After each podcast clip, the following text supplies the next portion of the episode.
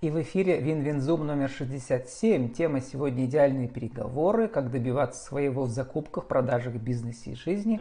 Спикер, автор одноименной книги, автор бизнес-бестселлеров, бизнес-тренер Сергей Семенов, э, Семенов Сергей.ру. Сергей, добрый день. Добрый день, Владислав.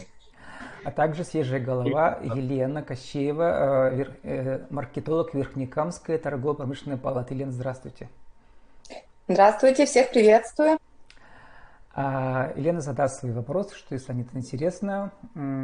Тема сегодня заинтересовала, она, Елена сразу появилась. Спасибо вам, Елена. Сергей, здравствуйте еще раз. Добрый день. Сергей, Я хочу готов. сказать вам спасибо. Вы настоящий автор бизнес-бестселлера в западном понимании, которые неутомимо ездят по стране и продают свои книги своей э, физиономией. Это очень важно. Для вас это важно?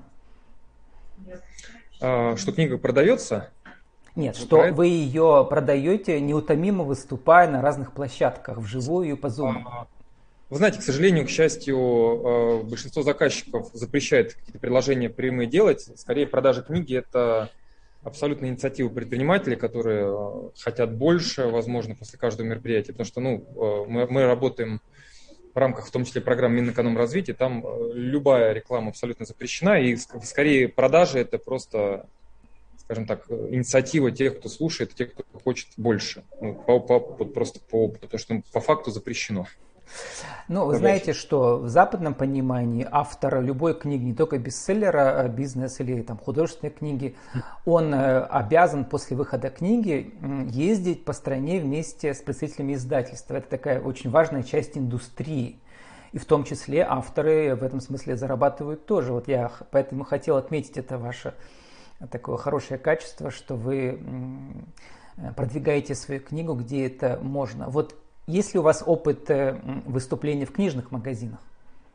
Да, конечно. У меня презентация первой книги была в Московском доме книги МДК на Арбате, на Новом Арбате, знаете, наверняка, в Библиоглобусе, в Читай-городе, э, в крупнейшем, буквоеде крупнейшем в Санкт-Петербурге. Э, по второй книге, так как она вышла как раз в конец 2019 года, начало 2020, как раз попала на период пандемии, и поэтому к сожалению, с живыми презентациями все было печально, в том плане, и там даже книжные магазины сами по себе не работали, помните, да, там одно время скрывались, и по этой причине таких массовых живых презентаций, к сожалению, не получилось. Ну, э, я счастлив, что э, несмотря на пандемию, издательства все равно, ну, то есть они на самом деле очень сильно резали тиражи, очень сильно резали авторов, то есть старались выпустить только те книги, которые, по их мнению, пойдут, э, которые там...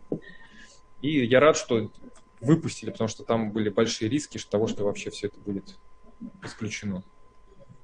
Вот я помню, что прямо классик американской литературы современный приезжал в Москву, это приходил, ходил на встречи и видел, как для него это важно. Ну, казалось бы, зачем ему Москва, там, читатели в Москве? А ведь приехал. То же самое касается авторов бизнес-бестселлеров. Сергей, а вот э, учитывая опыт ваших встреч с читателями, какие самые поразительные, неожиданные вопросы вам задавали? Эм, значит, сколько там бизнесменов в аудитории, не знаю. А, вы имеете наличие на встречах, да, именно да, на личных встречах а, читательских. Да. Вы знаете, там, э, как правило, присутствуют два вида аудитории. Первое это, ну, там три вида точнее, да. Первое это лояльные клиенты, которые приезжают еще раз послушать что-то полезное, интересное. А вторая аудитория – это те, кто видел какие-то анонсы в соцсетях, а, как правило, от издательства. И третья аудитория – это люди, случайные посетители, которые просто вот были одномоментно в магазине а, и услышали, что сейчас идет презентация, услышали какую-то речь, там, текст, съемки, и пришли там, задавать вопросы. Поэтому вопросы бывают разные, опять же, в зависимости от аудитории. А, какие, ну, э, на самом деле больше всего э, почему-то э, такие привлекают внимание какие-то вопросы, не относящиеся к материалу. То есть, например, на одном из мероприятий мне задали вопрос, как прожить до 70 лет и остаться молодым и красивым и здоровым. Хотя тема была там про переговоры, если не ошибаюсь. И там, мне пришлось отшутиться, что мне вот 85 лет, и поэтому именно мне решили адресовать этот вопрос. Ну, там, то есть, э, ну, скажем так, бывают вопросы личные, не относящиеся к теме, и, больше, и они больше всего как-то вот э, вызывают вопрос. Ну, ну, в принципе, э, хороший вопрос, да, потому что если ведешь переговоры с нужными людьми, то и можешь прожить долго. э, там, не знаю, там, не переживай. Используя какие-то практики, да, конкретные, или бизнес-практики, или вообще значит, эзотерические практики. Сергей, вот я скачал предисловие к вашей книге. Во многих книжных магазинах онлайн есть там, да, функция скачать первые там главы, да. И, конечно, впечатляет из предисловия человек, который написал рекомендацию. Это Борис Нуралиев, директор фирмы 1С, всем известный. Да. Э, для вас важно, как автора, найти вот таких авторов предисловий? А, да, конечно, потому что э, люди, как правило, в книжном магазине покупают книгу как раз по, смотря кто рецензировал. Э, Это смотря... называется блерб, да, по-западному, то есть как бы короткая рекомендация на. Да, да, да. То есть э, здесь поиск рекомендателей это крайне важная тема, э, и это в какой-то, ну, это для издательства важно тоже, как правило, потому что ну, они смотрят, кто, кто поддержку оказывает. На самом деле, издательство 1С выкупило часть тиража, то есть э, генеральному директору понравилась книга, поэтому они для своего издательства 1С Publishing выкупили у издательства СТ часть тиража, ну, там, часть тиража. Вот. Э, и это отзыв реальный, то есть он прочитал книгу, и действительно, вот, там рецензия была гораздо больше, но, естественно, издательство и, и, и его сократило в разы, там, несколько раз. Там ну, как раз из отзыва Бориса я и зачитаю три момента, с которых мы начнем о том, э, говорить на эту тему, которая в вашей книге значит, описана. Э, Борис э, пишет, что в переговорах не должно быть победителей и побежденных. То есть то, что он как бы в книге вашей увидел. Да? Решение должно устраивать обе стороны а или вообще его не принимать. Это вообще идеальная да, позиция, потому что у нас цикл win-win news. Это переговорная позиция, когда обе стороны выигрывают. Как раз про это скажите. Да, здесь главная идея какая, что э, многие рассматривают переговоры как спорт, как э, там, кто победил, кто выиграл. На самом деле, э, я тоже про это всегда говорю, есть такая вещь, как игра с нулевой суммой в теории игр. Это когда выигрыш одной из сторон достигается за счет проигрыша другой. Это win-lose, а, да, да. Да, ну то есть э, пример, ну давайте ну, такой короткий, простой пример, наверное, да. Когда вот я приезжаю к поставщику и прошу скидку 10%. А, в этом плане, а, чем больше скидку мне даст поставщик, тем меньше он заработает. То есть мой выигрыш, большая моя скидка позволяет, э, ну, э, чем больше я замотивирован, чем больше у меня а, бонуса, профита, тем меньше у него профита. И тут какой момент? Выигрывая вот в этом случае, если я получу максимальную скидку, с одной стороны я выиграл, но у другой стороны будет минимум мотивации соблюдать эти условия договора, Потом ты свои условия, потом будешь, ну как, скорее всего, твой заказ будет не в приоритете, скорее всего, ты для того, чтобы а, дождаться отгрузки на таких условиях, будешь э, там ждать большую очередь, звонить сто раз, тратить время, э, и это приведет к тому, что ну, первая победа, что победа такой ценой, которая тебе не нужна. И э, в этом проблема большая. Э, когда э, есть модель win-win, когда обе стороны полностью получают то, что хотели. Это, например, когда а, ну, пример, опять же, да, вот я такие привожу. То есть я приезжаю просить поставщика скидку 10%, чтобы забрать большой контракт, потенциально намечающийся. Я знаю проходную цену, я прошу большую скидку, получить контракт. Вариант первый. Он меня игнорирует, скидку отдавать, отказывается давать или дает минимальную скидку. В этом случае он выиграл, я проиграл. А, то есть он, у него прибыль великолепная, а, а я дал, э, чтобы получить контракт, все, э, дал скидку это за счет собственной прибыли, остался без прибыли. Вроде здорово, но у меня желание с этим поставщиком что-то работать не очень, потому что я понимаю, что с ними я вряд ли заработаю на других проектах. Другой вариант. Он мне дал скидку, которую я хотел, там я, может быть, шантажом это получил, там манипуляциями, там или убеждением, или техники жестких переговоров. Я там про это пишу, что есть там четыре ключевых области в переговорах. А, то есть я получил другими инструментами эту скидку 10%, например, да, у меня все хорошо, я заработал на этом проекте, но у поставщика э, практически ноль прибыли э, при отгрузке мне. Соответственно, у него минимум э, мотивации дальше как-то развивать отношения, там, соблюдать достигнутые договоренности и так далее, и так далее. Другой вариант, он говорит, давай не тебе, не мне, 5%, тебе, ну 5%, давай дам скидку. В итоге вроде как, вот это, многие думают, что это вин-вин, да, когда не тебе, не мне, или давай там делим пополам да, там, э, на самом деле это компромисс, это решение, которое не устраивает полностью обе стороны. И есть вин-вин, когда он говорит, я готов 10%, если, и выдвигает дополнительные условия, если в рамках года контрактуем определенные объемы, если видеоотзыв запишете, если вы еще кроме кровли будете брать еще вот эти там доборные элементы, водосточную систему, там, крепеж и прочее, прочее. Это тогда ситуация, когда обе стороны полностью получают, что хотели, то есть на, на тысячу процентов, даже на две тысячи процентов. Тогда у них желание кооперации, сотрудничества очень высокое, максимальное, это позволяет, опять же, э, развивать отношения, договариваться по новым проектам, развивать, двигаться и вот э, это очень тонкое замечание между компромиссом и настоящим вин-вин. Второй пункт Борис из 1С отметил в рецензии своей про вашу книгу. Когда понимаешь, какие методы применяют к тебе, ты вооружен. Э, я не стараюсь не использовать манипуляции в переговорах, но знать, когда тобой манипулируют, необходимо. Как понять, что тобой манипулируют? То есть это какие-то определенные уловки нужно считывать, да? Смотрите, там, э, конечно, ну, если так брать э, тему манипуляции, она безразмерная, в том плане есть там манипуляция на уровне стратегем, а на уровне там протаскивания по ролям, я про это пишу. Когда тебя из роли в роли переводят, ты окажешься, оказываешься просто в невыгодной роли. А, там есть сложные системы, а, но на самом деле самый простой признак манипуляции – это включение эмоций. То есть есть два вида принятия решений. Вот как раз хотел вспомнить про эмоции. Когда вас вводят на эмоции, вами манипулируют. Да, потому что решение может быть абсолютно эмоциональное, а, решение может быть абсолютно рациональное. Например, Excel может такое решение принять за тебя, компьютер, да, а, как образец рациональности. И чем больше включаются эмоции, тем меньше остается рациональным. У многих людей, я думаю, большинства в жизни было, когда они на эмоциях чего-то наговорили, чего не планировали. И тем людям, которые этого немножко не заслуживали.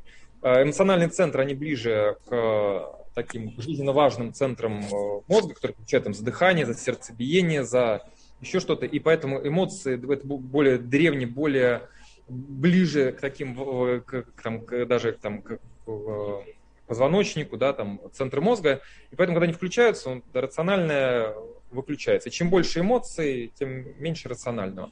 И там есть очень-очень много способов, потому что про манипуляцию это одна из самых больших глав. И многие, естественно, вот слово манипуляция многим негативно окрашено. То есть, ну, как, я не хочу даже изучать манипуляции, я не собираюсь это применять. Есть экологичность э, минимальная, да, то есть это, это... Надо их узнавать. Да, ну, опять же, тут вот а, когда ты знаешь манипуляции, ты можешь э, вовремя поймать, что сейчас вот эта конструкция, благодаря которой меня выводит на эмоции. И ты можешь противодействовать, потому что ты не можешь. Ну, как знаете, антиген, да, вырабатывается вот для, там, опять же, сейчас модная тема коронавирус. А, то есть у вас э, как-то тело, ну, благодаря там, прививке должно выработать специальные клетки, которые видят да, определенный биологический материал вируса. Ага. Шипы, ну вот спайков. и третий момент, который Борис из 1С отметил, э, прочитав вашу книгу, это последняя глава книги, пошаговая инструкция.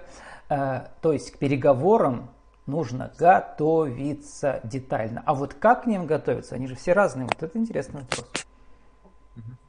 А, там про подготовку, да, отдельный блок. А, там один из важных принципов, что побеждает тот, кто больше знает. Ну, например, вы едете навстречу, опять же, просить скидку 10% поставщика. Важна ли информация, что они план не, не выполняют катастрофически, что они там на грани распуска рабочих, что 90% а, собраний это где план, где клиенты, там, э, что там по, по банковскому кредиту они должны, и э, там, срочно любым образом нужно закрыть кассовые разрывы. То есть, э, ну, у нас простой эксперимент проводится в рамках тренинга по переговорам. Э, мы берем э, двух, э, двух клиентов, которые приехали к поставщику просить скидку 10%. Тот может дать такую скидку, потому что у других клиентов есть такая скидка с похожими объемами. Но мы даем разные исходные данные. Одному э, клиент, одному клиенту мы даем легенду, что вы э, сейчас имеете скидку 5%, но хотите попросить 10, типа, а вдруг прокатит? Ну, было бы здорово, да, при продлении договора на следующий год. Э, решили скидку немножко увеличить. А другую легенду, это э, у вас есть скидка 5%, но у вас есть железобетонная проверенная информация, что поставщик другим с меньшими даже объемами закупок дает скидку 10%. Ну, понятно, да? Uh-huh. То есть есть такой постулат, на мой взгляд, абсолютно любая компания торгующая, она пяти клиентам, имеющим одинаковые объемы закупок, будет давать разные скидки а под разными предлогами. Например, могут дать, а вот пять клиентов закупают, все, каждый закупает на миллион, но у всех будут разные скидки, разные условия. Почему? Кого-то пытались переманить от конкурента, кого-то пытались сезон привести, поэтому дали скидку больше, чем планировали. А, где-то там политические интересы, например, Газпром берет на миллион или ИП какой-нибудь небольшой берет на миллион. Газпром-то может брать на миллиарды, хотя объем маленький сейчас, да, но с перспективой могу брать, да, дать больше. Там есть какие-то другие интересы, да, там, не знаю, учредители просят за него, потому что там есть э, взаимный интерес какой-то в других бизнесах.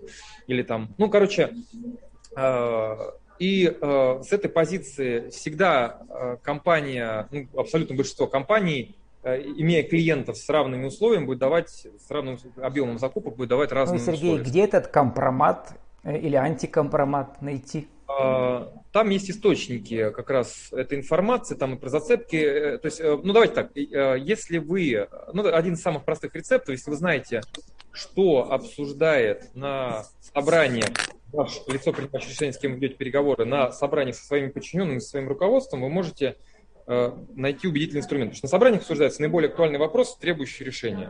То есть, ну, те проблемы, которые самые насущные, которые уже созрели настолько, что их пора решать. Так же, как зуб, который пора лечить. ну и как проникнуть на собрание? А, да нет, на самом деле источником информации могут быть люди, нижестоящие по статусу. А, есть метод провокации, метод проверки на лету. Когда вы приезжаете на, на, на встречу с поставщиком, говорите, Иван Алексеевич, а почему вы меня подставляете? Какое право вы имели давать другим скидку, при том, что у них объем меньше, чем у нас? Как я должен руководить, объяснить? Вы что, на откатах? Как, как, как, как вы это объясните мне? Вот расскажите мне. Ну, это провокация. И по это уже смотреть. жесткие переговоры пошли, да? У вас есть отдельная да, глава. Ресурс сбрасываю, да. Ну, можно сказать, что тут элементы жестких переговоров. Но при этом вот, э, ну, есть разные инструменты вытаскивания информации, в том числе открытые источники данных. Например, я могу, открывая систему wordstat.yandex.ru, понять, что спрос упал на тот или иной товар или услугу. Соответственно, можно предположить наличие каких-то проблем. Я могу найти бывшего сотрудника или использовать его информацию. Я могу найти бывшего айтишника и найти базу, которую он имеет. Ну, то, что у многих IT-специалистов есть бэкапы базы на резервной копии, и они почему-то Ну, а часто... а можно клиентам написать? Многие компании же сейчас на своем сайте указывают своих клиентов, да, например, самых? Э, да, можно, конечно. Я здесь согласен, что любой источник информации можно использовать, абсолютно любой. И там запросить можно информацию впрямую, посмотреть, какие скидки будут давать. Там, ну, то есть тайного покупателя или тестовый заказ сделать. Там, на самом деле, инструментов крайне много. Э, и тут э, задача какая, что э, на самом деле там про подготовку немножко речь еще про другое. То, что мы, вставая на сторону, на позицию другой стороны, можем понять, а как бы я на их месте аргументировал, как бы я... То есть вот понятно, да, о чем речь? Есть переговорщики там трех уровней. Первый уровень переговорщика – это люди, которые думают, что я скажу. Типа, а мне надо вот это сказать, еще вот это, а еще вот это. А у переговорщики второго уровня, они думают, что им будут говорить, и думают, э, понятно, да, то есть как, как этому сразу противодействовать. А переговорщики третьего уровня, они думают, ну, что, что будут говорить на мои противодействия, как этому тоже противодействовать. Ну, короче, они немножко смотрят чуть дальше, и в этом плане это тоже подготовка. У меня есть там пример, э, один из э, примеров в книге, как э, такая тщательная подготовка возможных реакций. Ну, например, мы хотели предложить определенную услугу коммерческим предприятиям, мы приехали с подобной услугой к человеку и вот типа озвучили да, эту услугу и э, послушали, какие причины, почему нет.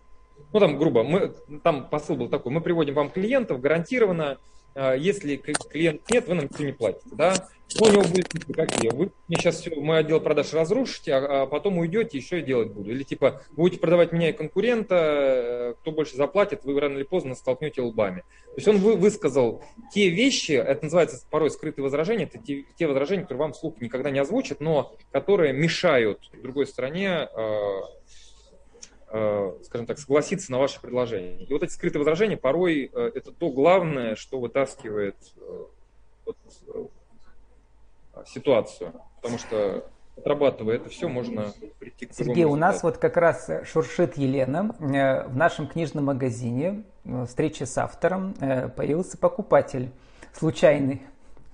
Елена, вот какие у вас возникли вопросы, может быть, по этим пунктам? Или вам всегда хотелось спросить настоящего мастера по переговорам, чтобы использовать в своей деятельности?